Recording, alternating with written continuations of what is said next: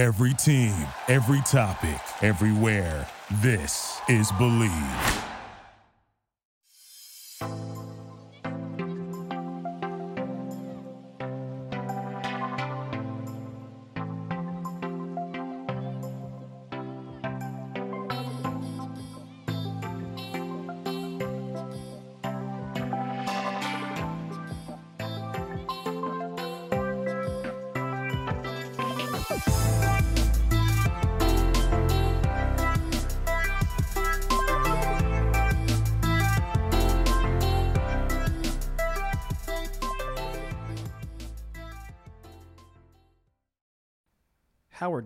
Inside Sports is brought to you by the Believe Podcast Network, the number one podcast network for professionals. Enjoy the show. Hi, everybody. Welcome to Howard David Live. As we check in with uh, Chris Marlowe, the voice of the uh, te- television voice of the Denver Nuggets. So, what have you been doing since September the 26th? Working, working hard. Uh, what have I been doing? Uh, preparing for the first preseason game, uh, gathering notes, uh, stuff like that. So, the first preseason game, I think, for the Nuggets is tomorrow against Golden State. That, that is correct. And that, that's an intriguing team to play because we all know about the disaster for them last year. And they still lose uh, Klay Thompson for this year again. Uh, they still have Steph Curry, and I, I think that, and Draymond Green, who I don't think is supposed to play tomorrow night, but I'm not sure about that. Um, they're still a team to be reckoned with, right? Um Steve Kerr's an excellent coach. I can still see them in the playoff picture, probably at the in the bottom three spots. Yeah, that's that. That may be fairly accurate. Uh, it, it, it's hard to judge them without Klay Thompson. Uh, you're right about Draymond Green. He's not expected to play tomorrow night. Neither is James Wiseman, from what we've been told. Uh, but it's kind of an interesting, uh, uh, an interesting setup, just in terms of the Nuggets, who kind of want to, uh, you know, they, they don't want to play their veterans too much tomorrow night. They're they're they're looking as they go, and um, it'll be interesting to see what kind of a game it is. You know, Mike Malone told me yesterday he just wants to make sure he gets through the game without anybody being injured. So I guess that's a good goal. Uh, yeah, well, the Nuggets kind of uh, you know surprised some people, not you probably, and not a lot of people that follow the team, uh, but they got to the um, to the Western Finals last year uh, after surviving Utah down three to one, surviving the Clippers down three to one, and they shocked the world to get to the Western Finals. Uh, do you think it was a surprise to anybody outside of the organization? Uh, I think it was a surprise to everybody, including those in the organization. I, I think that there was, uh, you know, there was just a lot of run, a lot of talk about uh, the other teams. Uh, I don't think anybody really thought that the Nuggets uh, would advance to the Western Conference Final. I think they were helped out, Howard, uh, by and large, however, uh, just by having those games in the bubble. So they didn't have to go on the road. Uh, game five at Utah, they didn't have to go on the road. Uh, you know, they just had some things going for them that were that were really good. So, uh, all in all, it was a it was a really good performance. Uh, can they be a little bit better this year? Maybe. Uh, they certainly have one of the deepest rosters in the league, so we'll see how it turns out. Uh, everybody was um, in awe of the performance of Jamal Murray in particular. Uh, from the standpoint of, I mean, he kind of exploded onto the scene out of Kentucky, where he was the seventh overall pick of the 2016 draft. And I, I did a little research, Chris. I'm looking over the guys that preceded him in the draft. I mean, Ben Simmons was the number one overall pick. Okay, he's a big time star in Philadelphia. But then Brandon Ingram, Jaylen Brown, who's done very well in Boston, uh, Dragan Bender, Kris Dunn, who's now uh, with the Atlanta Hawks, Buddy Hield, and then Jamal Murray. Uh, I don't know um, if you look at the performance of Jamal Murray, uh, if anybody made a bigger impact on the NBA in the bubble. Well, he think the Nuggets have been waiting for him to explode, uh, waiting for him to turn the corner, so to speak. and I think in the bubble he did. He, uh, I, I thought in the first series against Utah he played like a man possessed. I, I really thought that that you know he was one of those guys that that was just unbelievably skilled, unbelievably talented, and he played with kind of a passion.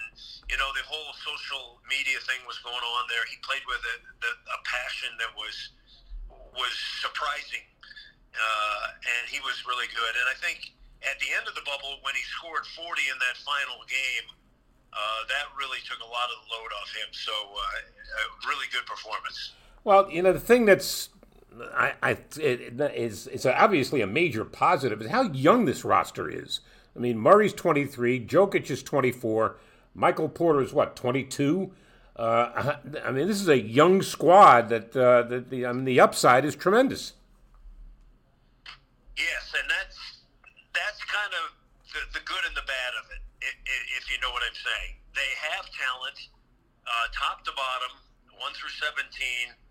Uh, they can be really, really good this year, but they have to kind of figure out uh, the slots where everybody's going to play, how they're going to do, and uh,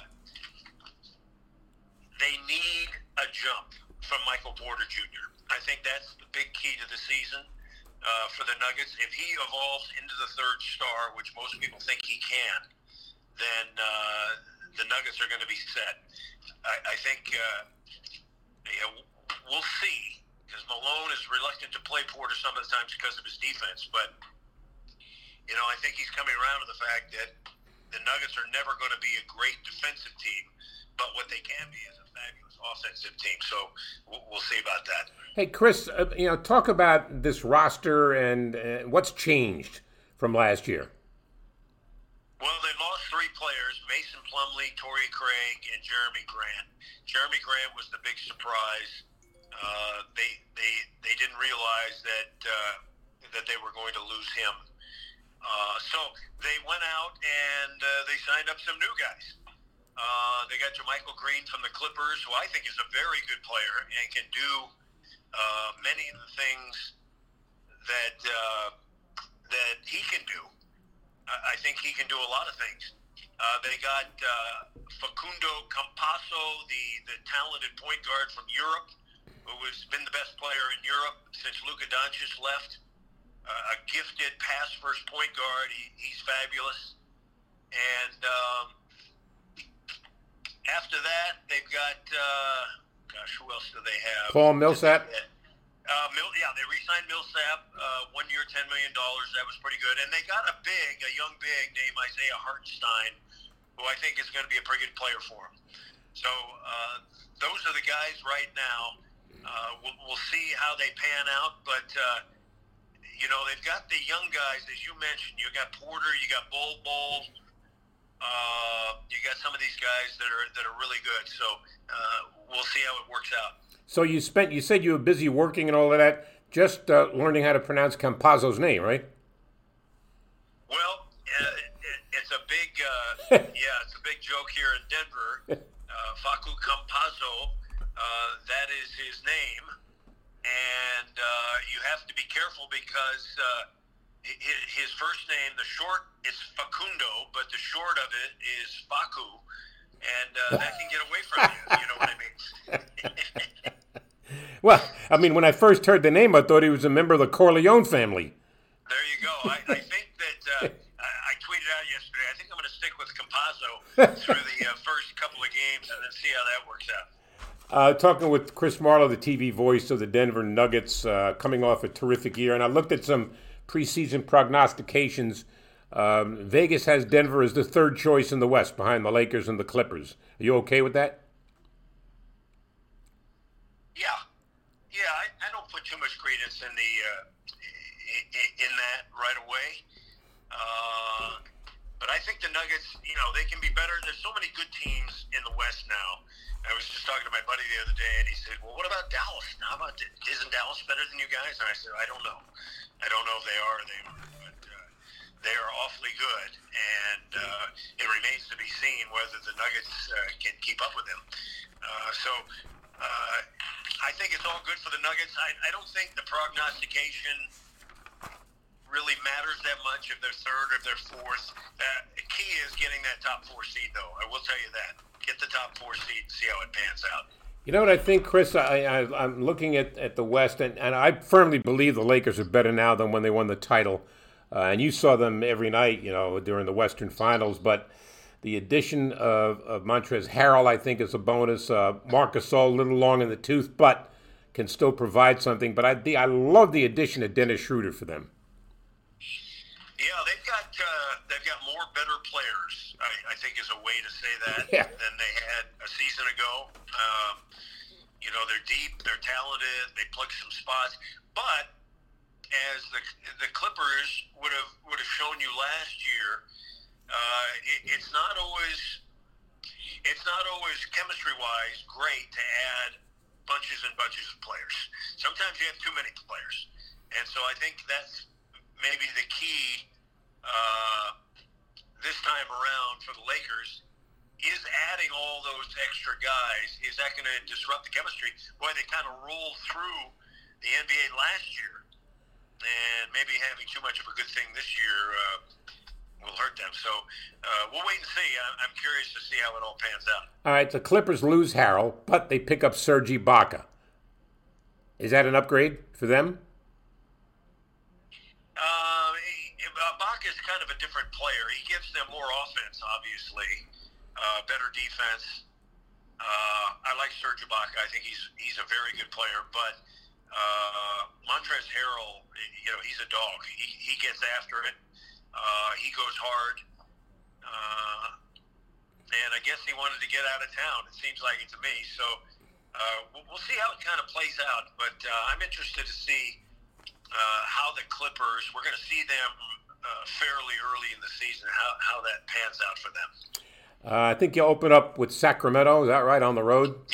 yes, exactly. Uh, you know they're an interesting team. You know on a lot of fronts. But I, here's a team that I'm looking at, and they had an outstanding uh, performance in the bubble, even though they didn't make the playoffs, and that's Phoenix. Uh, and obviously, the addition of Chris Paul gives them a backcourt of Chris Paul and Devin Booker. That might be as good a backcourt as there is in the league. Yeah, we uh, we had some struggles with Phoenix last year. Uh, I think we ended up beating two out of four, three out of four. It, it was a it was a really really good series, uh, but it, it, it's hard to kind of get a read on them. I, I think they they they certainly seem like they've upgraded their talent. Uh, they've got a lot of good players now, and having Chris Paul to run the show certainly will help. But uh, you know, can Chris Paul? He's had a couple of good seasons. Can he stay healthy the entire year? That that's what I would be worried about. Uh, if if I were, uh, you know, if I were prognosticating, you know, how how well they will play together. You know, what can they do? So we'll see.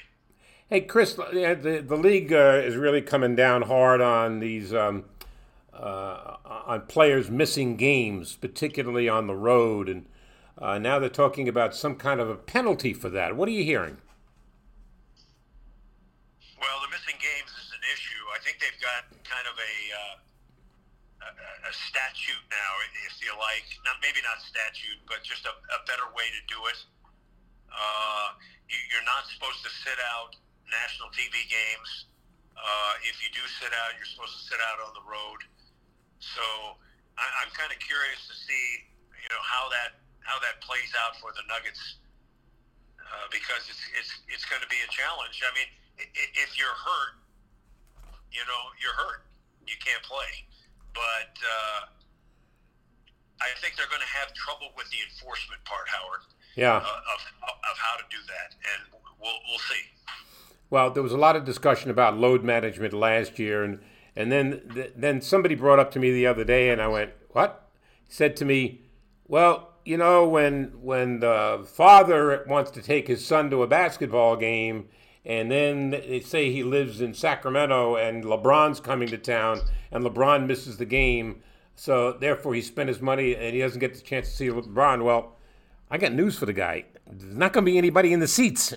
well, it's, I don't know how they're going to get around that. Uh, I, I think when you go on the road, you kind of have an obligation to play, particularly in the cities where you only go there once. I think if you if you're going to sit out, if you're going to be rested, I think uh, you want to be rested uh, on the road uh, or at home. That's what I should say. Uh, rest at home, Yeah. play on the road, and, uh, and and see how that works out for you. One of the big stories floating around right now in the NBA is the destination of James Harden. Um, let's just play a little game. Let's just say the Nuggets were interested in James Harden, and you wouldn't have to give up Jamal Murray, you wouldn't have to give up Nikola Jokic, but you'd have to give up Michael Porter and maybe another piece. Here's my problem with Harden when they talked about him going to the Nets. You've already got two ball dominant players in Durant and Irving. Now you're adding a third ball dominant player. Doesn't that open up a lot of chances for real locker room issues? Yeah, I think so. I, I would like to see that. I would like to see Harden go to the Nets and get him out of the Western Conference. I just think there are too many guys, Howard. There are too many guys that uh, would have issues.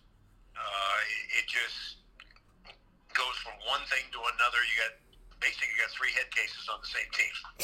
if, you, if you put them all, if you put them all there, so um, you know, I'm hoping that uh, that the Nuggets don't go after James Harden. I don't want to see him on this team. I just think it's a it's it's a break there. It's it's not going to be it's not going to be the type of team that you want to have. Mm-hmm. And I don't know how you know how does he work with Nikola? I, I just don't see that working out that great. So we'll see. We'll see. I I, I always thought if, if the Nuggets were going to make a deal, it had to be with someone that was going to put them over the top. It had to be just, uh, uh, uh, you know, a shoot the moon type of thing. Uh, but I don't think Harden's that guy. No, I would agree. Um, uh, and, and then, of course, Westbrook was dealt for John Wall. And at first, I looked at the trade and said, wait a minute, John Wall hasn't played in two years. Exactly what is Houston getting? They don't really know. And in Westbrook's case, yeah, he's going to he's team up with Bradley Beal, which is a good thing because I think Bradley Beal is one of the best kept secrets in the NBA. Yeah, I think uh, Washington definitely got the best of that trade because you know one thing about Westbrook, he's going to play hard. He's going to play hard all the time. Uh, how it goes down after that, uh, I, I'm not really sure. It seems like Houston is kind of unloading their entire team, uh, so I'm not sure if, if, if that works for them. But uh, you know, we'll have to kind of wait and see on this. Uh, definitely good for Washington with Beal and, and Westbrook. They're going to be they're going to be a tough out, uh, particularly uh, when they're at home. And uh, I'm not really sure what Houston's doing. To, to be honest with you, Chris, um, I'm looking at the East, and and obviously the balance of powers in the West, and it's been that way. But the East, let's face it, Brooklyn now has gone from the bottom of the playoff group to where now you certainly put them in the top four in the East, right? Yeah, I think they would. Uh, yeah, they'd fare pretty well.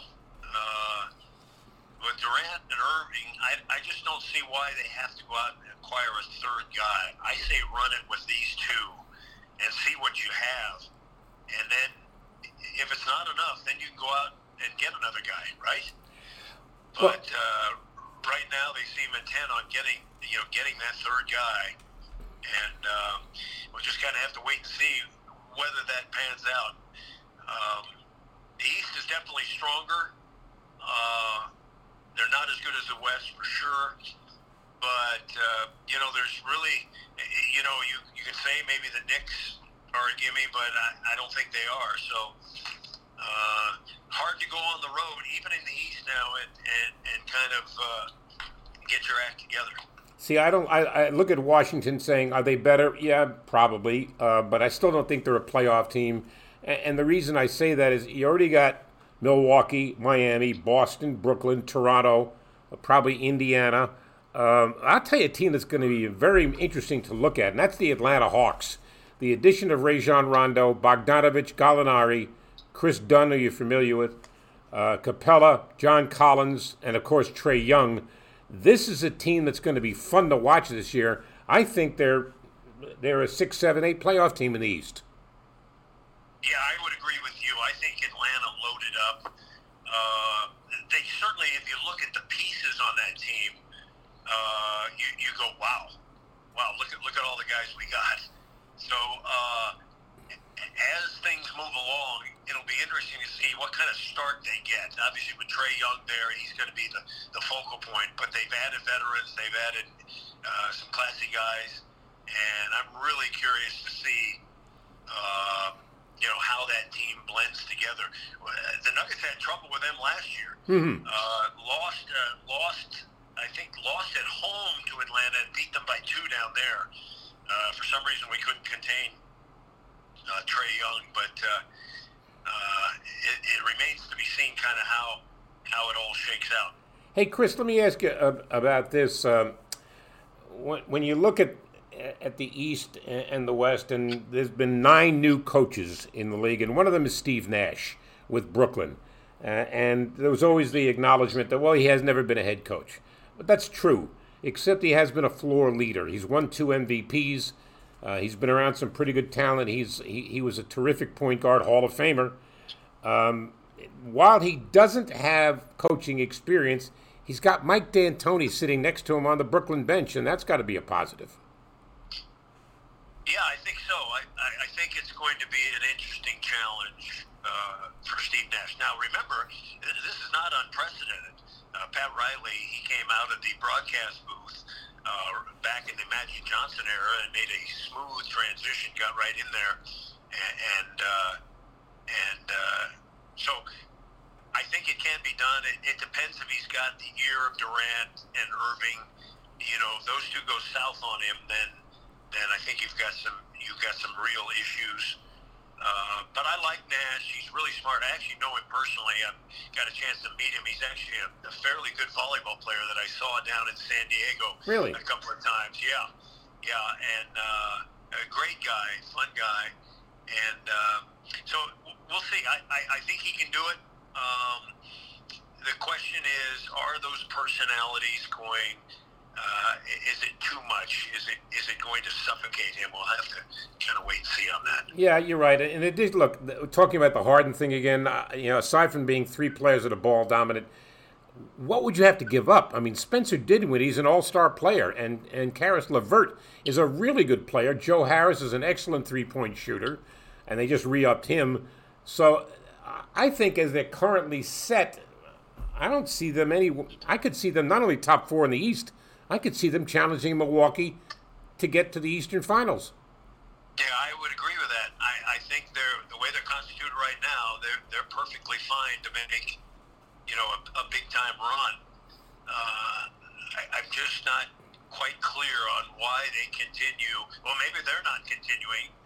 Maybe it's Harden uh, to continue on that path. Uh, we'll see about that. I think that uh, they're really good they will be really good, and uh, we'll have to see how it how it uh, you know how those those guys that they've been trying to trade all season how they blend in with the two superstars. Well, you look at Kyrie Irving. You you know his resume. When he was in Cleveland, there was a problem. When he was in the Boston with the Boston Celtics, that locker room was blown up, and and he was the guy that everybody pointed to. So yeah. I, I, that that's why I think that the Harden thing doesn't mesh because Irving is the first guy to pitch a bitch. There's no question about it. I mean, he doesn't even come to practice, won't talk to the media. So he's a load. He's a handful. Yeah, I would agree. Uh, I, he's someone I wouldn't want on my team unless you've got LeBron. Unless you've got LeBron, who can kind of force him to stay in line. Otherwise, uh, I, I think you're kind of sunk there. Uh, he's a really good player, as talented a player as there is in the league, but but the the baggage he brings and the complaining he brings mm. is just nonstop. Um, Portland has helped themselves. Robert Covington is now with them. Derrick Jones, uh, Enes Kanter. Uh, so I think they're a little bit better. You mentioned Dallas before. They've added Josh Richardson, who's a good two-way player. Yeah, I like uh, I like what Portland did. Uh, I think they can be sneaky good. Uh, you know, Damian Lillard and C.J. McCollum kind of run it, but you know they needed more pieces, and I think they got them. I think they got those pieces. I, I think they did really, really well. So um, Portland's good. Yeah, Dallas is good. Everybody's good. Everybody's good. You got to hope Sacramento is not not very good because they seem and they, and they have great talent also. So uh, you know how, how that how that plays out is going to be really fascinating. We haven't mentioned Utah yet. Have they? I, I don't recall seeing anything major that they did during the off season. Well, Utah is Utah. They just uh, kind of keep plugging at you, and uh, and uh, I think they're a good team. Obviously, uh, the Nuggets were down to them uh, three games to one, so it was it was really a crapshoot there. But uh, yeah, I think they're good. Uh, they're going to be they're going to be solid this year, and uh, it's always it's always kind of a challenge when the Nuggets get together with them. So uh, we'll see how that how that figures out. The first half of the season schedule is done. We know what that's all about. And at some point during the first half of the schedule, they'll release the second half of the schedule, and then it all culminates uh, by the play. And there's going to be a play-in uh, tournament at the end of the year. Are you okay with that? You like it? Yeah, I actually enjoyed the play-in tournament. Uh, I think it gives other teams hope. Uh, yeah, I like I, I like to play it a lot. Um, it, it just if you're on the outside looking in, you you have a chance to make it, and so I, I think that's good. Yeah. Um, I, you know, I'm fascinated with with uh, with teams at this stage of the season. We're going to play 72 games, but it's going to be a little condensed, uh, and then that brings in the load management uh, factor and how that plays in as well. But uh, I, I don't know if it's if it's better to be a team that didn't make the playoffs because you've had all this time, or a team like the Nuggets and the Lakers and the Clippers and the teams that reached the that, that got to the point. Miami, uh, it's only been a couple of months since they've played. Yeah, I think it's going to be more of a challenge. You know, you mentioned the Lakers. You know, look like a clean sweep, but you know that that four month break for LeBron was was was something else. I mean, they really got, you know, they really got it going. I, I just think that the wear and tear of a condensed schedule actually that's an advantage I think for the Nuggets because they have one of the deepest teams in the league.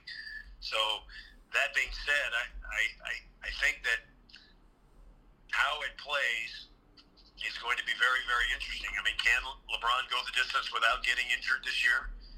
Because as good as Anthony Davis is, he, he's still not LeBron James. And when you take LeBron off the floor, uh, Anthony Davis is a really, really fine player, but he's not he's not the end all. So uh, we'll see. Things are coming along. I'm I'm interested. Getting back to work so quickly, I think is good for the Nuggets. I well, think that's that's good for them. Well, you know what I think is a, is a positive. Jamal Murray is an example. Here's a guy that reached stardom during the most recently concluded playoffs. I think the experience that he had, the experience that Jokic had, it only serves the Nuggets well because now you've got two guys that have been deep into the playoffs, and that translates into you know more experience, obviously, and more production. Yeah, they played 19 playoff games down there. That's that's that's a lot of experience there, and I think it, it's it was really good for the Denver Nuggets. Uh, they seem to be a team that, that is on the rise and the more playoff experience that they get, uh, that is really a good thing. So as we move along, we'll see uh, how that all shakes out. Chris, always appreciate your time. I love our chats and um, enjoy the season. It uh, it'll be interesting, particularly for a team that's in contention as the Nuggets are. And you, of course, stay safe.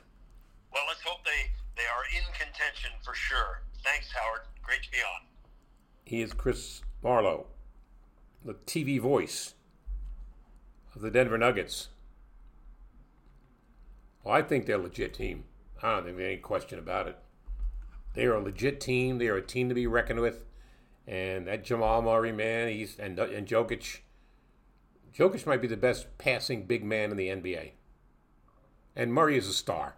I mean, he is a he's a superstar. I think he took that next step, that next leap. Shifting gears into the NFL, and something came up. There's a reporter for the Daily News, Manish Mehta, who is the beat writer for the Daily News covering the New York Jets, who we all know are pretty bad. Mehta has been extremely hard on the Jets, and I have no problem with it because it's not like he's lying in his articles. I read them. Did he go, has he gone over the top? In some circles, maybe. But he's being critical of a bad organization. Well, the Daily News took him off the beat. And the story is, is that supposedly he was stalking the general manager, Joe Douglas's son. And I don't know for what reason, what he was trying to get. What, what, that's the accusation. I don't know if it's fact or fiction, but that's the word that I got. Some could look at this as censorship. Yeah, was he hard on the Jets? Yeah, he was. Did they deserve it? Yeah, they did. And probably is a different way of saying it, you know. But I'm going to talk to uh, to the professor, John Clayton, and I want to get his take on it and find out exactly what his thoughts are.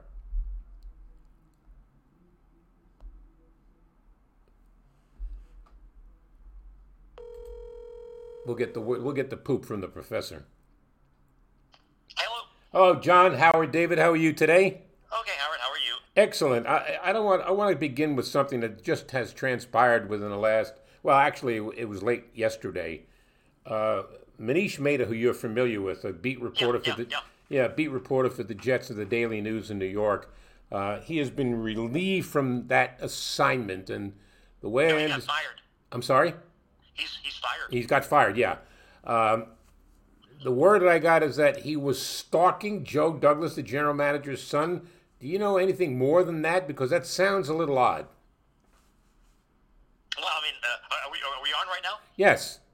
Okay, so yeah, what happens uh, is that he's got this long history of doing kind of different things. And there was an incident, according, and again, Washington Post uh, just did a, a big story on him today uh, that came out and gave a lot of details of where what was going on. And apparently, uh, there was an incident, I guess, at a baseball game where he got into it with the son of Joe Douglas and all that stuff. But uh, Manish has this long history of trying to you know take advantage of his hundred thousand uh, page views because he writes a lot of controversial things, uh, whether it's against the Jets or just against individuals. But uh, the most recent thing turned out to be that uh, you know they banned him from any press credentials. And so one of his coworkers, a 26-year-old coworker who just left to go to the USA Today, uh, you know, had to basically do his bidding. You know, like for example, on Zoom calls, he had to hold the phone up Manish was able to get the uh, the Zoom calls and get that in there. Then the Jets found out about that and they stopped that.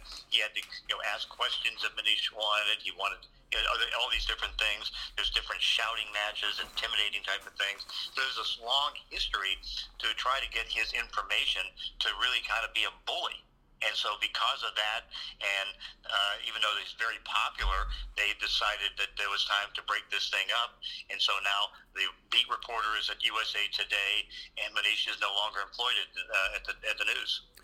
Um, he's been very critical. I read his articles, and he's been oh, he's been very critical.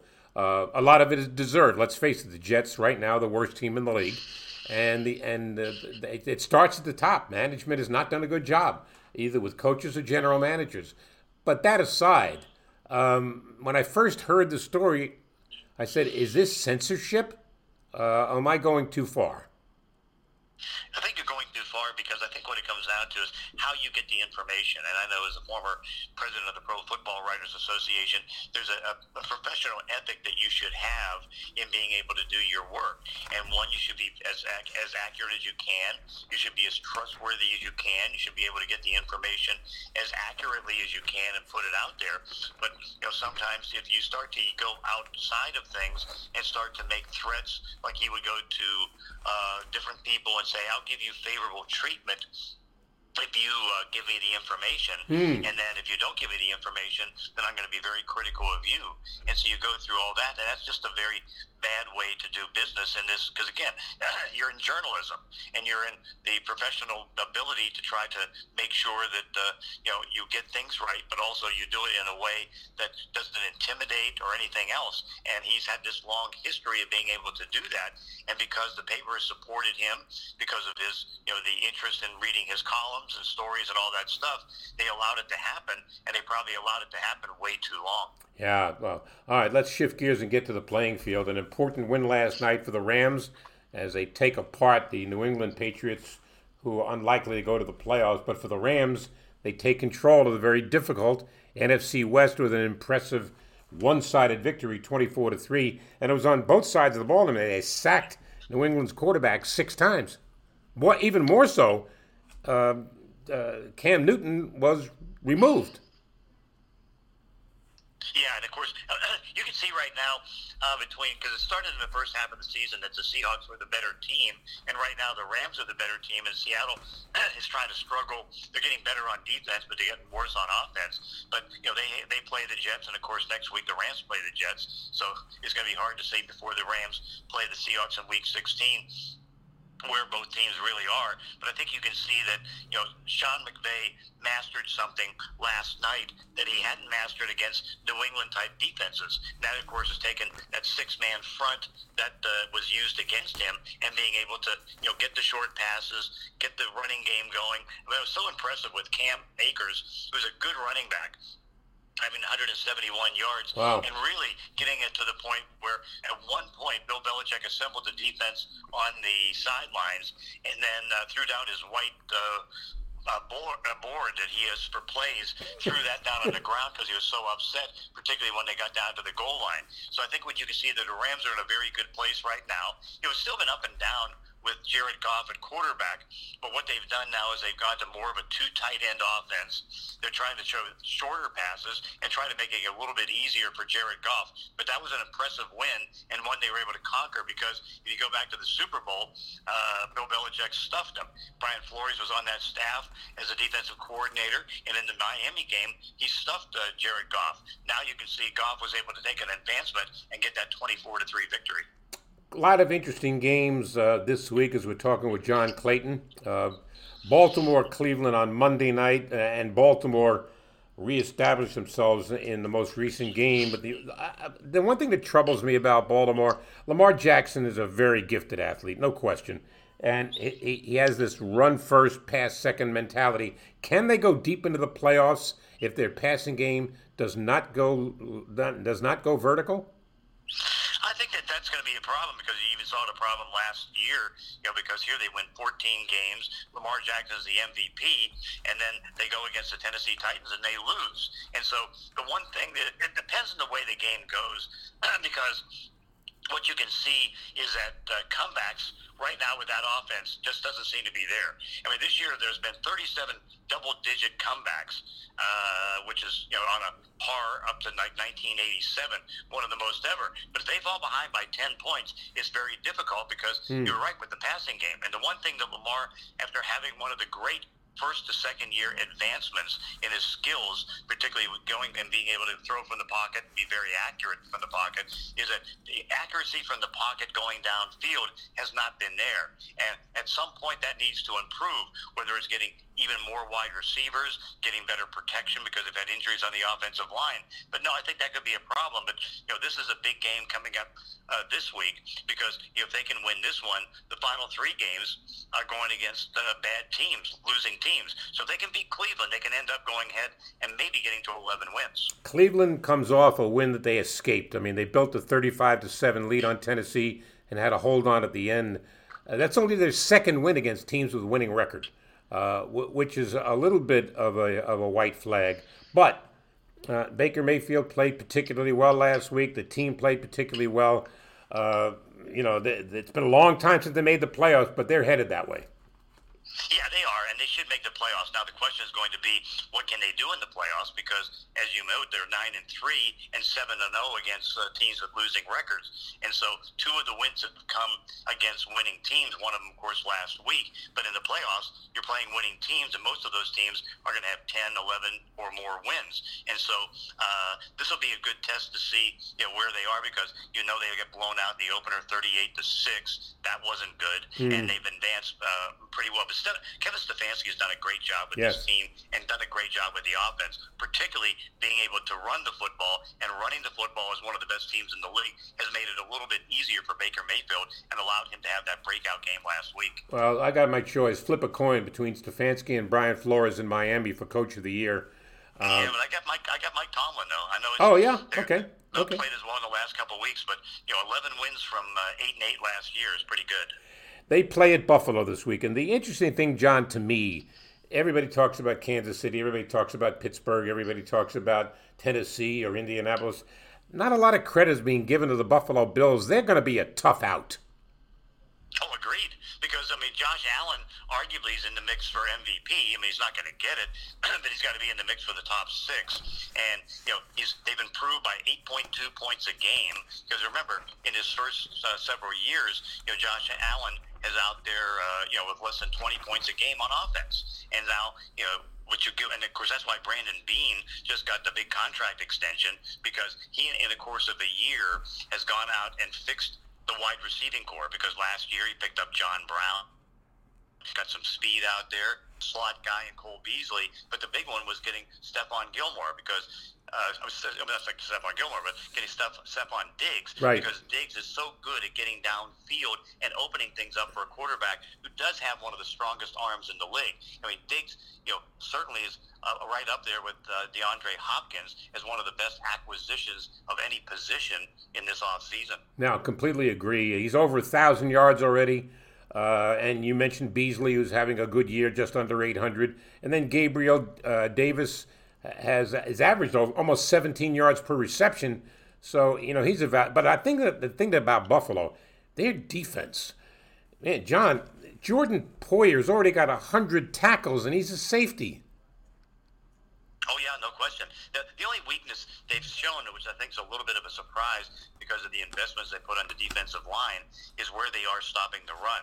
They've been pretty average to below average stopping the run, and that's been one issue. And of course, now it's interesting about the Pittsburgh Steelers coming in because they're like the fourth worst rushing team in football right now as far as yards. And so we'll see how that matches up. And running the football is so important, stopping the run is so important. But no, this is this is a Bills team, and what what a monumental uh, weekend this could be because if they can win this game, you know they pretty well have uh, you know knocked out the New England Patriots. They still have to worry a little bit about the Miami Dolphins because they've got eight wins. But overall, this this uh, Bills team certainly has been one of the most improved in football and has done such a great job. Yeah, let's go back to Pittsburgh for a second. Um, you know they've lost some key defensive players. Dupree is, is one that comes to mind. Uh, I believe he's out for the year. Uh, you know, and they still have Watt, and you know their rush is, is okay, but you've just cut away a guy that was a pass rushing threat. Uh, they get James Conner back for this week, so that's a positive. Uh, I don't know. Uh, look, I'm a big Mike Tomlin guy. I think the guy's a great coach, and I, and I like the way they play. Uh, when I talked to Bill Parcells last week, he said that in his mind, Pittsburgh was the most complete team in the AFC. Now I'm not so sure. Yeah, but I think they'll be okay because I think you know what we're seeing now in a lot of cities, particularly of winning teams, is you know I think it's a fatigue factor that comes in, particularly with no off-season program and also no uh, training camp and all that stuff. I mean, you can see it in fourth quarter of games with uh, defenses wearing down. You can also see it in, I think, uh, you know, because remember Pittsburgh has it suffered more on the re- readjustment of the schedule than any any other yeah. team in football. You know, having what four games now or three games in ten days and all those different things, and they've had, had to move the schedule because of Tennessee and Baltimore and all those different things. I think they're fine. Again, I get a little bit worried about the linebacking corps because because you know Devin Bush is a Pro Bowl caliber inside linebacker, but Dupree, at least with Watt, was now the best outside uh, pass rushing duo in football. Now Dupree's out with an ACL, and now you add Vince Williams is going to probably miss this game. He's an inside linebacker because he had a positive COVID test, and so uh, that's going to weaken them a little bit and make it a little bit tougher. But I still think this is a resilient team. It's an 11-win team, and I think it's a very good team. We talked about Baltimore, Cleveland, Pittsburgh, Buffalo, Kansas City's in Miami. Uh, and this is a, a classic battle, a, an explosive offense, a very good defense. Um, look, I don't know how many times, and you've been around this game a long time, John. How many times do you sit there watch Patrick Mahomes? Do you go, wow? Oh yeah, I mean he's one of the best I've ever seen. I mean because what you like about him is that you know you, you, you talk about quarterbacks in their third or fourth year and how the game slows down. Well, I mean, he makes the game slow down mm. because he's so calm and collected. You know, whether it's going to be you know making a baseball type of throw with a you know, little angle on it or a little quick pass or whatever it can be, gets the long passes downfield. He is absolutely amazing, and his game management is sensational. You know, sometimes it takes him a little bit of a slow start, but once he gets started, then it goes well. They're in a little bit of a thing right now where they're not doing as well in the red zone, getting touchdowns. But still, you look at him, and that's why even when Pittsburgh was 11 and 0, and you had Kansas City 10 and 1, I was still saying Kansas City was the better team because say what you want, Ben Roethlisberger is going to be a first ballot Hall of Famer, but uh, right now Patrick Mahomes is the better quarterback, and I think right now the best quarterback in football. Well, you know, you look at what the guy in Green Bay is doing right now. Aaron Rodgers, he's having as good a year as Mahomes, and virtually nobody uh, you know, talks about what a great job Aaron Rodgers is doing. Uh, but getting back to the Kansas City Miami game, Miami's been to the playoffs once in the last 11 years. They are hungry. Oh, they're hungry. But now the question is, and the same thing we talk about with Cleveland, you know, how good are they against teams with winning records. And of course, now you're taking on an 11 win team in Kansas City, and you look and you see that the Dolphins right now, hey, they've only won one game against a team with a winning record, and that was the Rams. You know, they had one with Arizona, but they're no longer a winning team. They're six and six. And so when you put all that together, you know, can they be able to do it? And, uh, you know, you still look at the roster and you say, okay, uh, very young offensive line, that's got to be a concern. You know, they still don't have a lot of big playmakers. You know, know, they don't have a big running game and everything else. I think the advantage right now for the Chiefs, but hey, this is a test. I mean, we saw last week that the Cleveland Browns won the test against Tennessee. This is a big test against Kansas City, and you know, I made the prediction for the Washington Post that both Cleveland and Miami are going to make the playoffs, but not win a playoff game because you have to beat winning teams to be in the playoffs. Yeah, he's the professor John Clayton. Uh, it's a good thing I'm not a gambler. I don't bet on sports, and there's a very good reason. Because if I did, I would have bet my house that the Seahawks were going to beat the Giants as a 10 point favorite. Well, you know what happened. And so I'd be living in a Vornado box under the highway now if I bet on that game. Uh, the, the fact of the matter is, John, that was a shocker, as big a shocker as we've seen this year. Oh, agreed. I mean, it's stunning. And I think Shaquill Griffin, the cornerback, Pro Bowl last year, said that they just took that uh, Giant team for granted.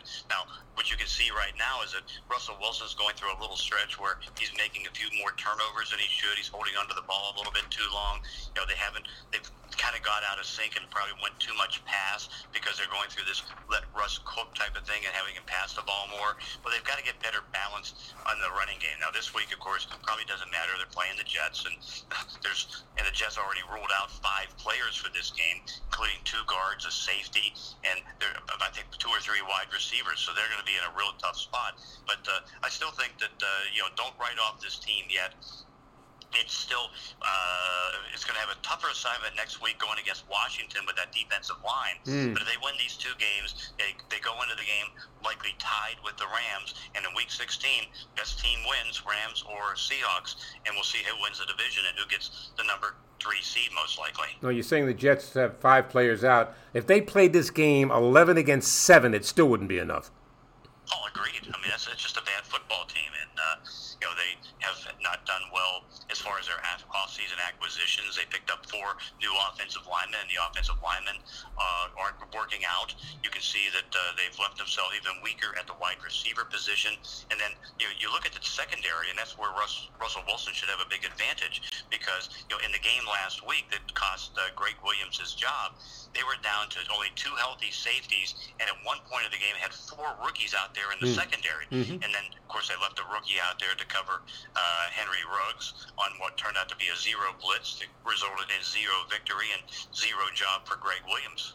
Um, I, I give a lot of credit to Pat Graham, the defensive coordinator of the Giants. I've never seen a game, and I watched the game from beginning to end. I was so impressed with. They had Russell Wilson completely all over the field. I mean, they chased him all over the place. And usually, uh, Wilson makes makes positive yards out of those kind of situations. But you got to credit the Giant defense; they did a great job. Oh yeah, I mean Leonard Williams had a fantastic game. The defensive line played well. I think they did uh, really good stuff in the secondary. I think you can see that James Bradberry was one of the better offseason acquisitions at cornerback because he matched up against DK Metcalf and held him to five catches. So that worked out real well. But no, I think you know Pat Graham's now his name. I don't know if he's going to get any interviews or not, but his name's on the radar as far as maybe a head coaching candidate in the future. But you can see Joe Judge has now turned that team around with the four-game winning streak. They were able to win with a backup quarterback in Colt McCoy, and they should have Daniel Jones back this week. So yeah, things right now, but it's going to be a pretty good race down the stretch in that bad NFC East to see if it's going to be the Giants or Washington, because the Giants have a tougher schedule than Washington. Washington only has Seattle as the only team with a winning record they have to face the rest of the season. Well, Washington goes to San Francisco this week, and you would think that they'd be in good shape there, but I wouldn't look past this game. Oh no, because again, Robert Saleh has done such a great job with uh, his defense, even though it's been undermanned and has had COVID's problems, has injury problems. But they've, he's done a great job with that. Uh, you know, it's still a little bit of a struggle on offense right now, but Kyle Shanahan still is one of the best play callers in football, so that can be a dangerous game. What's going to be interesting to see is, you know, both teams have similar philosophies. You know, draft first round defensive linemen, and so because of that, uh, you know, you've got what five guys right now on the Redskins who were drafted in the first round on the defensive line that they can use. See, uh, San Francisco did similar, but of course, a lot of those guys are on the injured reserve list, like Nick Bosa and Solomon Thomas. You know, they have you know Dee Ford, of course, they picked up in a trade, and he's out for the season. So overall, uh, it's it should be an interesting game at least Washington started to show, and I think it's great because you know the, the two great comebacks. You know, you've got uh, Alex Smith coming back from 17 surgeries on the mm. leg, mm. and then you have Ron Rivera coming back from uh, cancer. No, you're absolutely right. Uh, yeah, I might want to throw another coach into the mix for Coach of the Year, Sean Payton. Uh, only from this standpoint, you lose Drew Brees, uh, and they had won six in a row, I think, with Drew Brees. Now Taysom Hill comes in; they've won three in a row with him as a quarterback and he's done a phenomenal job. Uh, I, I was impressed, and that right now they're the number one seed in the NFC. Oh yeah, no question. I think that uh, you can see, you know, that's now eight games in the last two years they've won without Drew Brees because Teddy Bridgewater came back last year and won five. Taysom Hill, now again, he had an easy schedule in those three games, won three. Things, his things are going to get a little bit tougher, but overall, uh, he's done a great job. I think the biggest thing, and this could get Dennis Allen a, a head coaching job. The defense has started out so slow, is now ranked number one in the league, hmm. and that now it makes it so formidable. So once they get Drew Brees back, they're in danger. I thought going into the season they were the number one seed in the NFC. Right now, you know, you can still make the argument a little bit on Green Bay, but I still think New Orleans with that defense and the offense and Sean Payton would be number one in the NFC. It uh, help me out here, John, with the AFC South, Indianapolis and Tennessee. Uh, I don't know who has a tiebreaker. Do you? Uh, I think right now it's uh, Tennessee. Okay. Uh, do you think they, they, they, split their their series, and I think I don't know if it's conference record or whatever it is. I uh, I like this Tennessee team. I like the way they play. I like they're very well coached. Tannehill's reinvented himself, uh, but this Colts team. Look, Philip Rivers has had some really good games, but at some point they're going to have to look past Philip Rivers, right? I mean, they're going to have to go for a young quarterback. Hear me out. The Jets draft Trevor Lawrence with the number one pick in the draft. No surprise. But Parcells, as I mentioned, I'd spoken to him last week. he likes Sam Darnold, and I'm wondering. eh, He just thinks that Darnold needs a change of scenery. How about Sam Darnold in Indianapolis? Oh, conversations about that right now. Really? Maybe not between the teams itself, but that seems to be a big topic. Now, one thing that they did do, now Philip's still might come back next year, and uh, you know, Frank Reich's going to like that because they worked so uh, far together in San Diego. But they did take Jacob Jacob Eason from the University of Washington in the third round, who has a little bit of a similar throwing style, and so uh, you know, they, and he was not ready to play in the NFL this year, and so he's got kind of on scholarship right now.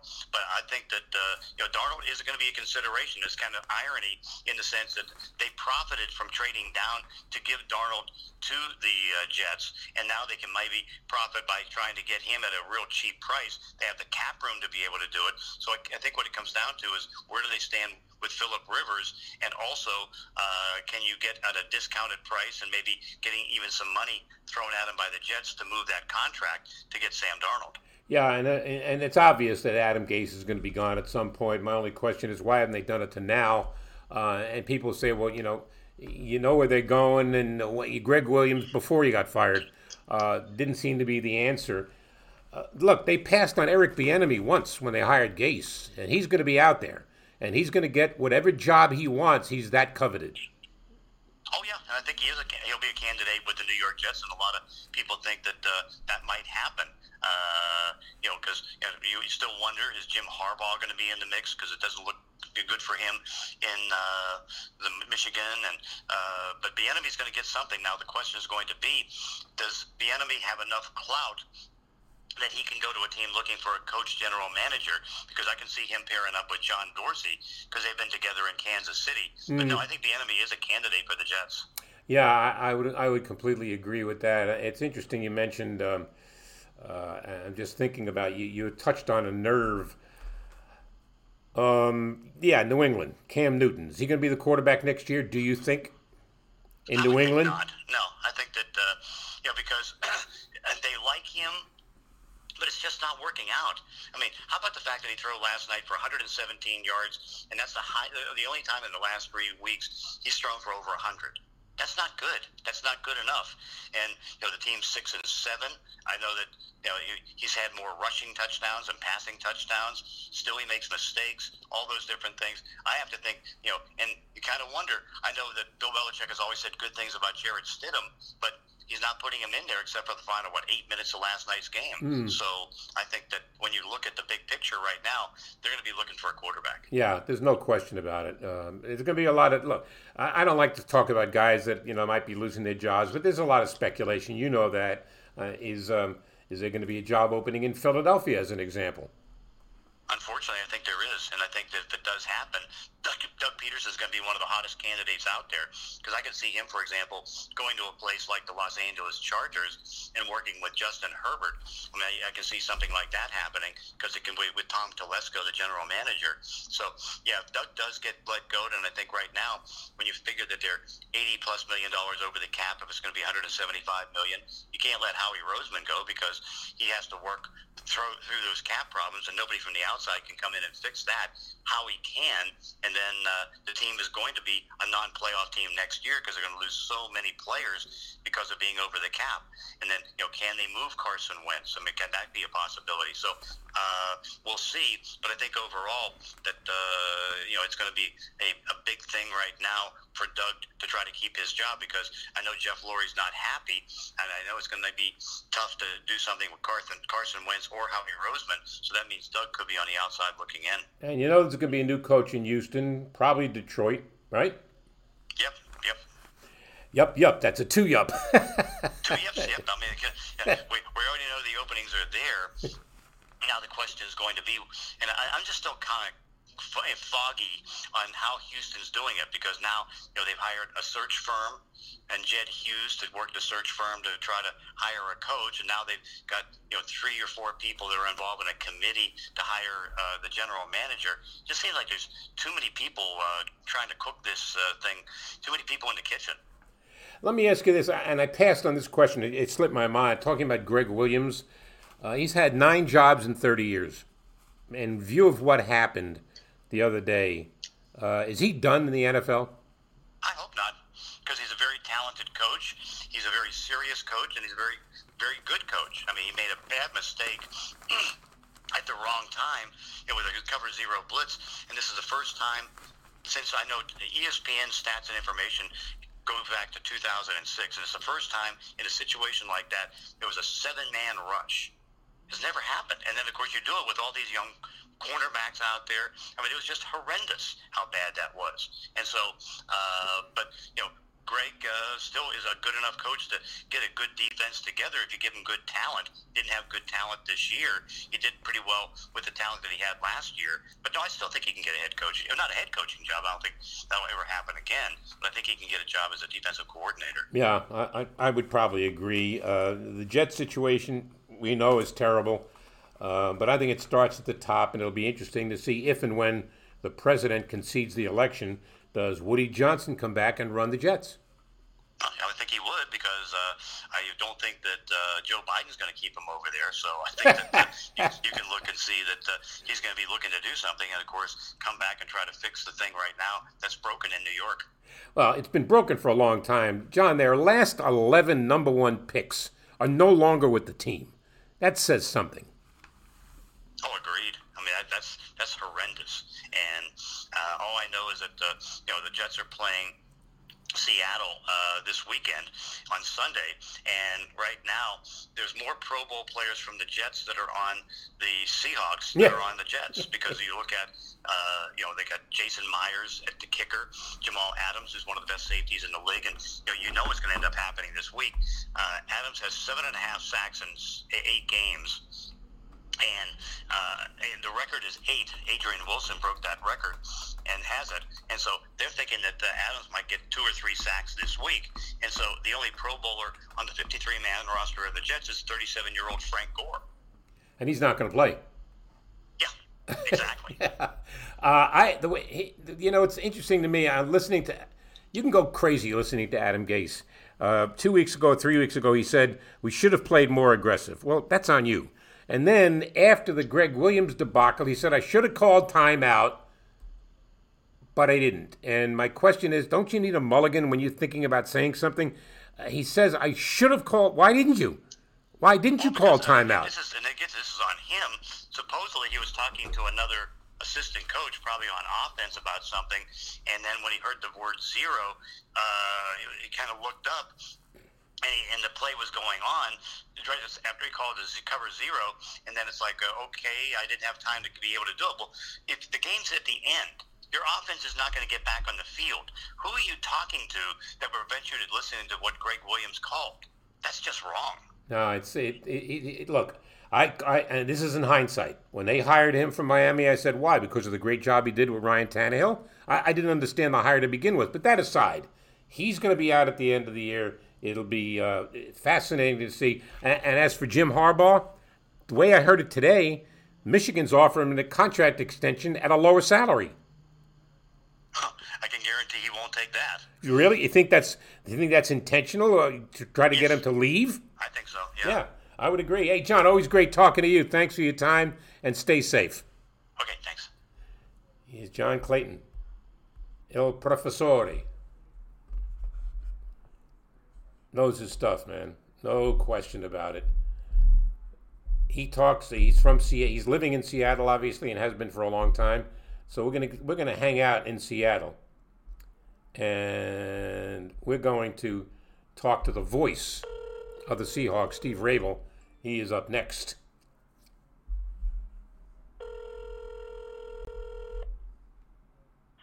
Hello. Oh, Steve, Howard, David, how are you? Can't complain. Just talking to um, one of your idols, John Clayton. yes, definitely one of my idols. How do you spell idol? I D L E? Uh, well, that's a good question. I'm not sure.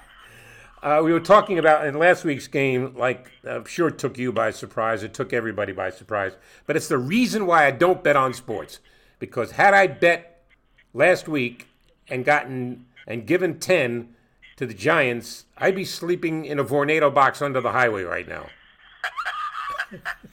well, it, it, you know, betting uh, on games is one thing, but it, it's just you know you've been around football uh, as long as I have, and you know that uh, as, as trite as it sounds, uh, if you don't show up to play every game on any given Sunday, somebody can step up and beat you. And I was concerned about the Giants game uh, prior to it anyway, and I don't, uh, you know, I don't want to sound like I was some prophet or something, but you could tell that that team is is kind of on the upswing a little bit. They've got a, a stout defense, and they played that way against us. Uh, their their front four is really good, and uh, the Eagles the week before that front four pretty good, and we have trouble sometimes with really good defensive lines because our offensive line is kind of banged up. We got some young guys on one side, we got some really uh, veteran guys on the other, uh, and sometimes as I watch during the game, it takes Mike Iupati and, and uh, Duane Brown like four or five minutes to get up off the ground after a play. That's how beat up these guys are, and yet they won't miss a play. So it, it, it did cause us some problems last week, some big problems. And if we don't get it fixed, it's going to be a long rest of the season. So I'm, I'm figuring they're going to have it fixed uh, in time for the uh, Jets coming in. Well, going back to last week, uh, I mean, with Colt McCoy as a quarterback, I think it was a pretty safe bet that Seattle was going to win the game. But even with the, and I give Pat Graham, their defensive coordinator, a ton of credit. I've never seen Russell Wilson completely under siege like he was last week. Yeah, and, and part of it was because the protection was uh, was breaking down pretty quickly. We by the fourth quarter we had our fourth string right tackle in there. Um, the starter never did play at all. The guy who backed him up never played. So you started with the third string. He got hurt. Iupati got hurt at one point. He came out actually for a few plays. So you had your number three or number four guard and your number four tackle in the game all at the same time. Plus you have a center that's only been back a couple of weeks after being out for three or four games. So it was a lot of things that added up, and then the way the the, uh, the Giants defensed us in the back end uh, in their secondary, they did a masterful job. They took away the big plays, they bracketed, they played uh, two deep zones a lot, and we just didn't respond. I mean, I, I remember saying in the booth, we need to start throwing underneath. You know, you need to just take what they give you, mm-hmm. run the quick curls, run the quick out routes and we did some of that. Uh, but then you get into a position where you get sacked. Now it's third down and 18 or third down and 20, and I don't care how good a, an offensive coordinator you are, it's tough to pull one of those out of your hat. And even if you're Russell Wilson, it's tough to to convert on those all the time. So just overall, we just played a, a kind of a stinker last week and uh, need to get it fixed. And I, I, I'm sure the players got the message. No doubt. Uh, Seahawks, though, have dropped three of their last five. In the meantime, the Rams with an impressive, dominating win over New England last night. They've taken over first place in the great uh, NFC West. Uh, and I think, to be fair, uh, Seahawks basically have to run the table. Yeah, I, I think you're right. Uh, certainly, we have to win this week. We have to win in Washington. Uh, the Rams game is going to be the big one. Now we have them up here. Uh, we we tend to play well uh, against the Rams in the second half of the Rams game when we played them down there earlier in the season is when we started to find our defense. Things started to come around, and you know it's it's obvious what the Rams have become. They've become a, a terrific running team. They're already a great defensive team. Now they can go two tight end. They can run the ball and uh, and still have their crossing routes and Robert Woods and Kupp and all those guys. They're they're a really diversified uh, football team, especially on offense. And the thing you have to do is you've got to make Jared Goff uncomfortable, and you got to shut down the run. So those two things we're going to have to do. We're going to have take care of uh, Aaron Donald up front, but we've been able to run the ball on the Rams a little bit at times. And if we can get back to that, uh, I think we'll have a little more success against them. And then after that, you have the always unpredictable 49ers. Mm-hmm. They always play us tough, and it doesn't matter where we're playing in the Bay Area or up here or in Arizona or in Timbuktu. They always play the Seahawks tough. Well, one of the uh, one of the contributing factors last week, I thought the job they did on DK Metcalf was great. He caught five balls, but he didn't hurt him. Um, and, and I know that Russell Wilson likes to go to him because, let's face it, he's a dominant target. He's a big, strong, fast guy who's going to catch a lot of balls. Uh, I'm just wondering if they've kind of lost Tyler Lockett in a way because I, they they went to him more, it seems, uh, say six seven games ago than they seem to be going the last two or three games. Yeah, well, that one under your under your hat, will you? Because we don't want anybody to know about that. uh, uh, Tyler actually um, I think he caught six passes last week, um, quietly so. Uh, came out to be checked for concussion, uh, missed a couple of series, and then went right back in. He's as tough as any player I've ever met.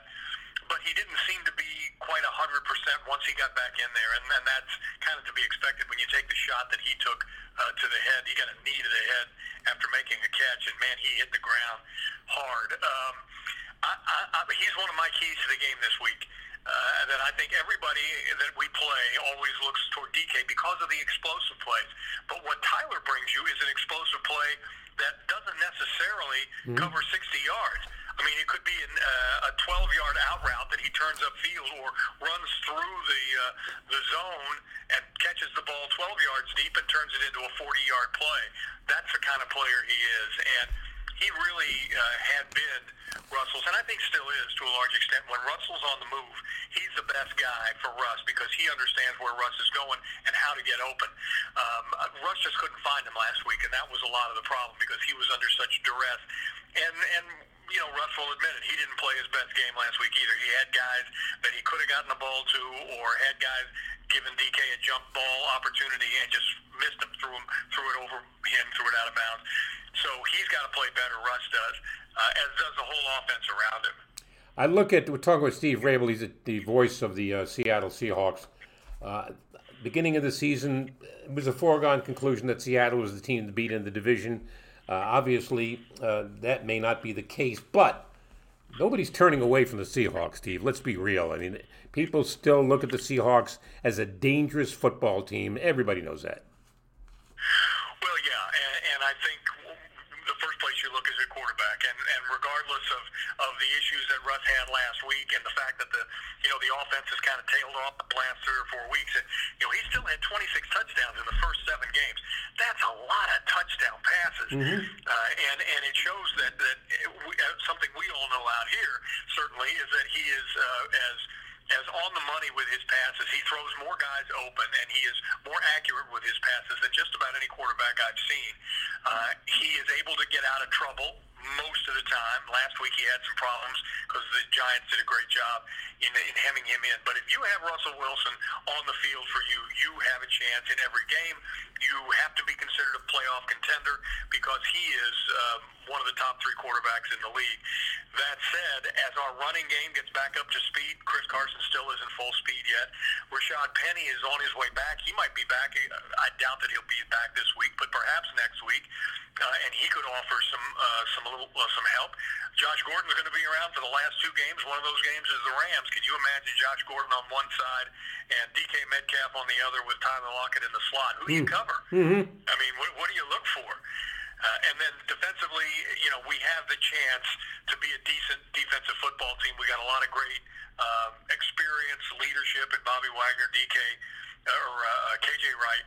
So I think we can. I think we can play well there too. And Jamal Adams is playing like crazy lights out at the line of scrimmage, uh, covering covering receivers, uh, chasing down guys. So, you know, yeah, we, we should be considered in that mix, and I think we will be. I just wish you know, you take care of business, especially here at home, because you want to have at least one, uh, maybe even two, if you can get them playoff games in your house. Well, this week the Jets won't have Denzel Mims, who's been a, a bright spot for an otherwise dismal season, a rookie wide receiver who's shown flashes, but he won't play. Uh, but that aside, um, the, the, the, probably the best thing in a bad loss to the Giants was that Pete Carroll now has, hey guys, look what happened to us last week. We're playing the team with the worst record in the league this week. You got to kick their butt from the first play of this game. And I, it's is it a motivate? Look, this team doesn't need to be motivated, but I found it amusing. Adam Gase today in the local papers was saying he's surprised to hear that Jamal Adams uh, didn't like him. And, and I'm thinking, Coach, he wanted out. What do you think the reason was? Exactly.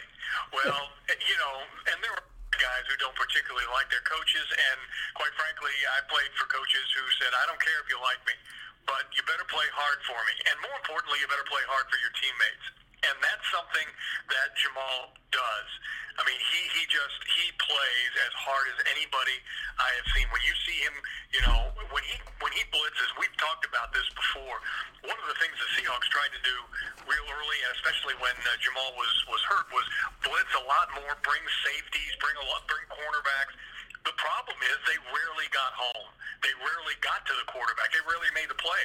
When Jamal Adams blitzes, he makes plays and that's the difference. Uh, he would. He's got seven and a half sacks already this season. That's more than any DB in the league. He, he's just really good at that. And so, you know, uh, so he doesn't like it. Big deal. Uh, get him to play, and he will play for his teammates and for his organization. Uh, but at some point, you know, as a player too, you have to understand that listen, uh, uh, if I'm not going to be happy here and I don't see a future here, then I better find some place where I can have a future. Boy, he sure loves it out here. Well, I'm gonna. My, my, my grandson's a big Jet fan. Why I don't know, but he is. But but he's but he's 15. He's got an excuse. And so uh, we're going to be at uh, my daughter's house this weekend, and he's going to want to watch a Jets game. And I said, no, we're watching Red Zone. He goes, I want to watch the Jets. And I said, then go up to your bedroom. Get out of here. So, so, you know, we all have to have our teams, right? That, right. that we love, and uh, you know, I, with, with the recent uh, kind of coming on of, of the Washington Football Club, you know, they're playing better. Yep. Um, um, the Giants obviously are playing better. Cowboys are really having some struggles.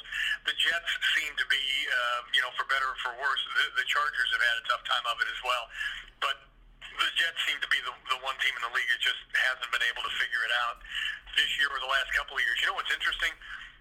In the last few weeks, and I now, oh, if I have to do it for you right now, I, I can't remember right off the top of my head, but when I would look, especially at defenses that the Seahawks are getting ready to play, and I'm putting together my spotting boards, I can't tell you how many high round draft choices of the Jets are starting on other teams. And these are guys that are just a couple of three years uh, away from being drafted by that club. Had they been able to keep even some of the guys that they thought were going to be good football players that now are, but playing for other teams, they might actually have something. So it shows you that there's something internal in that organization if guys want out or guys are being let out or traded. Uh, when they can still be, be really, uh, you know, exceptional football players. I got a good note for you. The last 11 number one draft choices of the Jets are no longer on their roster. Wow. So, so what do you, where do you point fingers? You point fingers where it belongs at ownership. It starts at the top. You look at organizations like the Seahawks, like the Steelers, like Kansas City. You look at organizations that have consistent success, and it starts at the top, whether it's the ownership to the general manager and obviously to the coach and the Jets have had disaster at the top. Uh, and now, and if the president ever concedes and Woody Johnson leaves leaves his ambassadorship, uh, maybe he takes over the franchise. I don't know, uh, but they they've got uh, uh, they got to look in the mirror and say, look, what we've been doing is not working. Right, exactly, and you know, uh, as, as tough a pill to swallow as it was, and it seems like a long time ago now but the year uh, after Mike Holmgren left, you know, his last year was a seven and nine year here.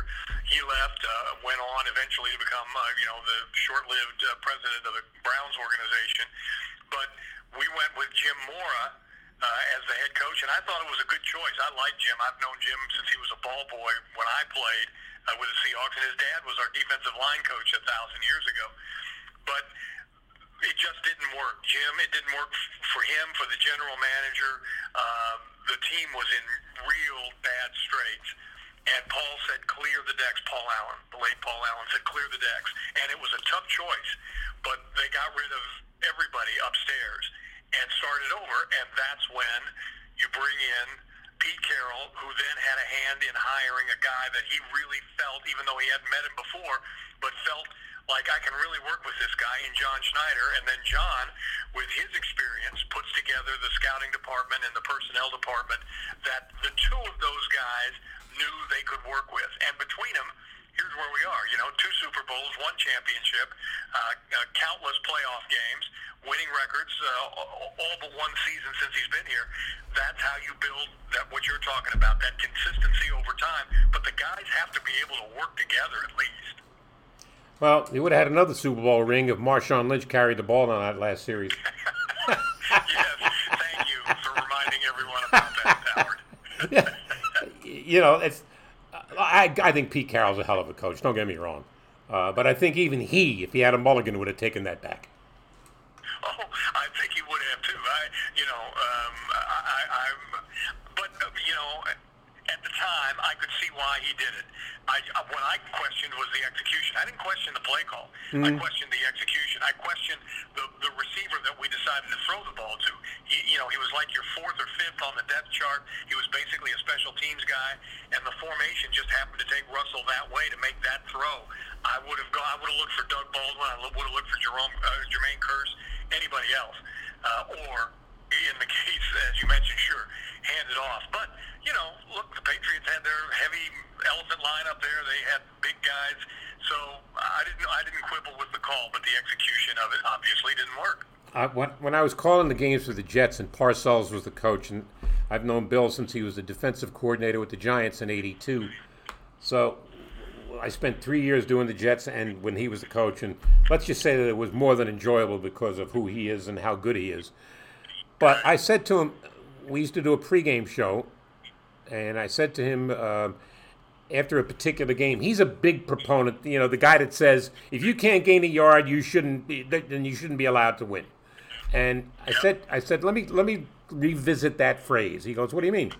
I said, you ran the ball on first and goal at the two yard line three straight times into the middle with no gain. And he goes, yeah, what would you have done? I said, personally, the object is to score by whatever means necessary, right? He goes, okay, what would you have called?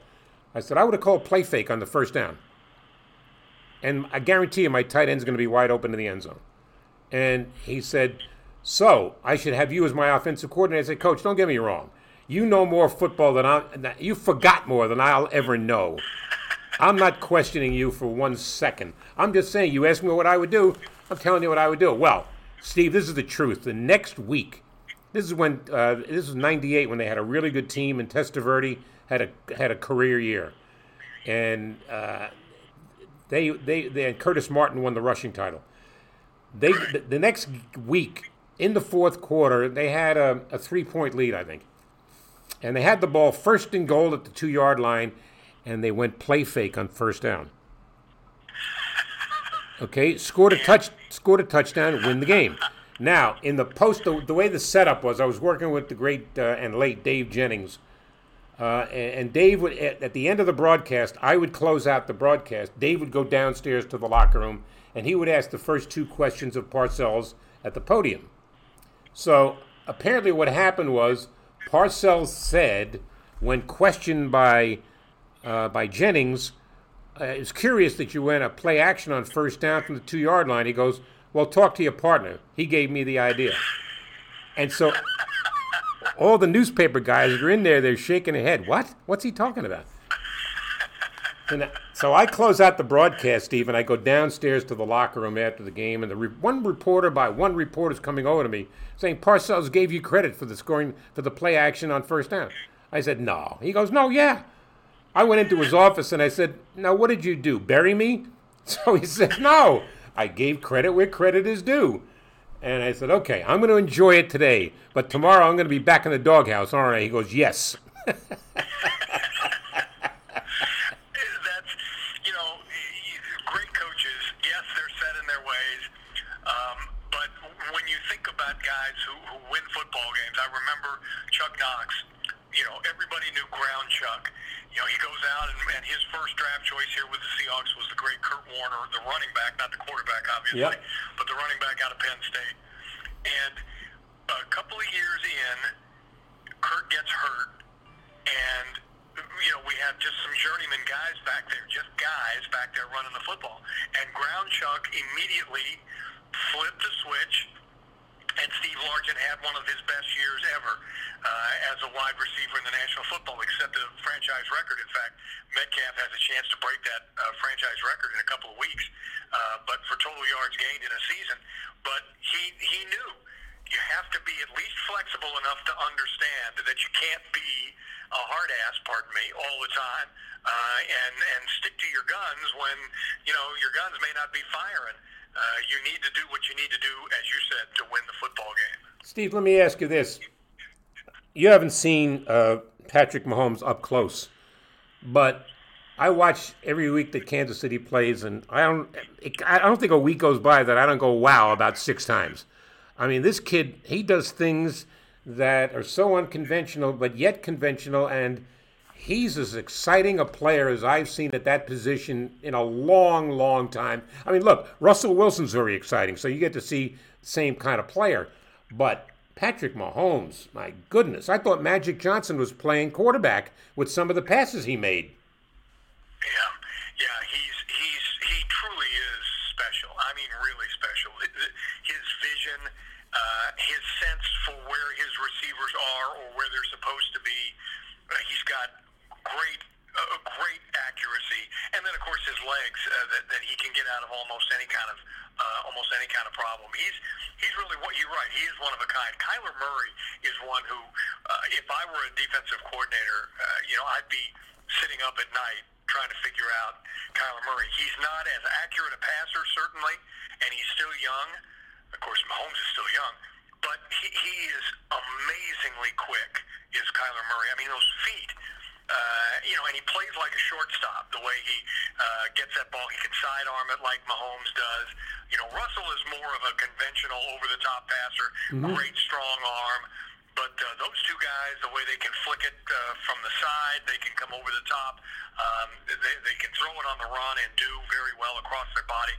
They're just a they're a, a, a new breed of uh, outstanding athletes. Somebody asked me early in the season, how come offenses seem to be ahead of defenses this year? Was it is it the pandemic? Is it because of practice time? I said, take a look at some of the athletes that are playing quarterback right mm-hmm. now. Look at how good these guys are. If I'm a defensive coordinator, I'm saying, how the heck do I stop these guys? So I think that's one of the phases we're going through in football. We're just lucky enough to see some guys spectacular uh, as athletes and also outstanding quarterbacks. Yeah, and you can throw Herbert into that mix as well. Well, uh, my guess yeah. is you're going to be rooting for the Giants this week because they got Arizona coming coming to town. It's a critical game for both. Yeah, uh, since since uh, the Patriots didn't do us any favors last night, yeah. they laid an egg big time. Uh, but yeah, anytime we can see an NFC West team lose, we're always happy. Always enjoy the conversation, Steve. Thanks a million, and you stay safe. Howard, you too. Take care, my friend. We'll do that. Thank you. he is um, Steve Raible, radio voice of the Seattle Seahawks. They're a fun team to watch. Metcalf is a bear. See, I wanted Tyler Lockett to catch more passes because he's on my fantasy team. I'm not going to lie to you. Never do. A lot of games this week, a lot of interesting games. The NBA preseason starts tomorrow night. We got it all, folks. Stay safe. Thanks for being a part of Howard David Live.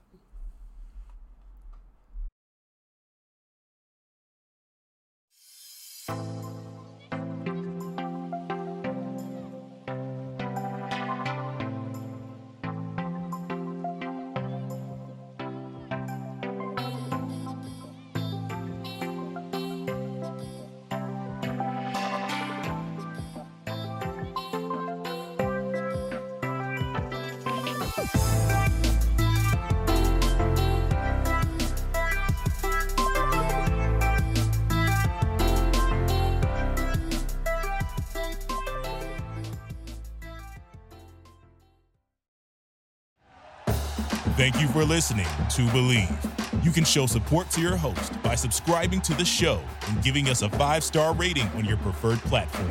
Check us out at Bleav.com and search for B L E A V on YouTube.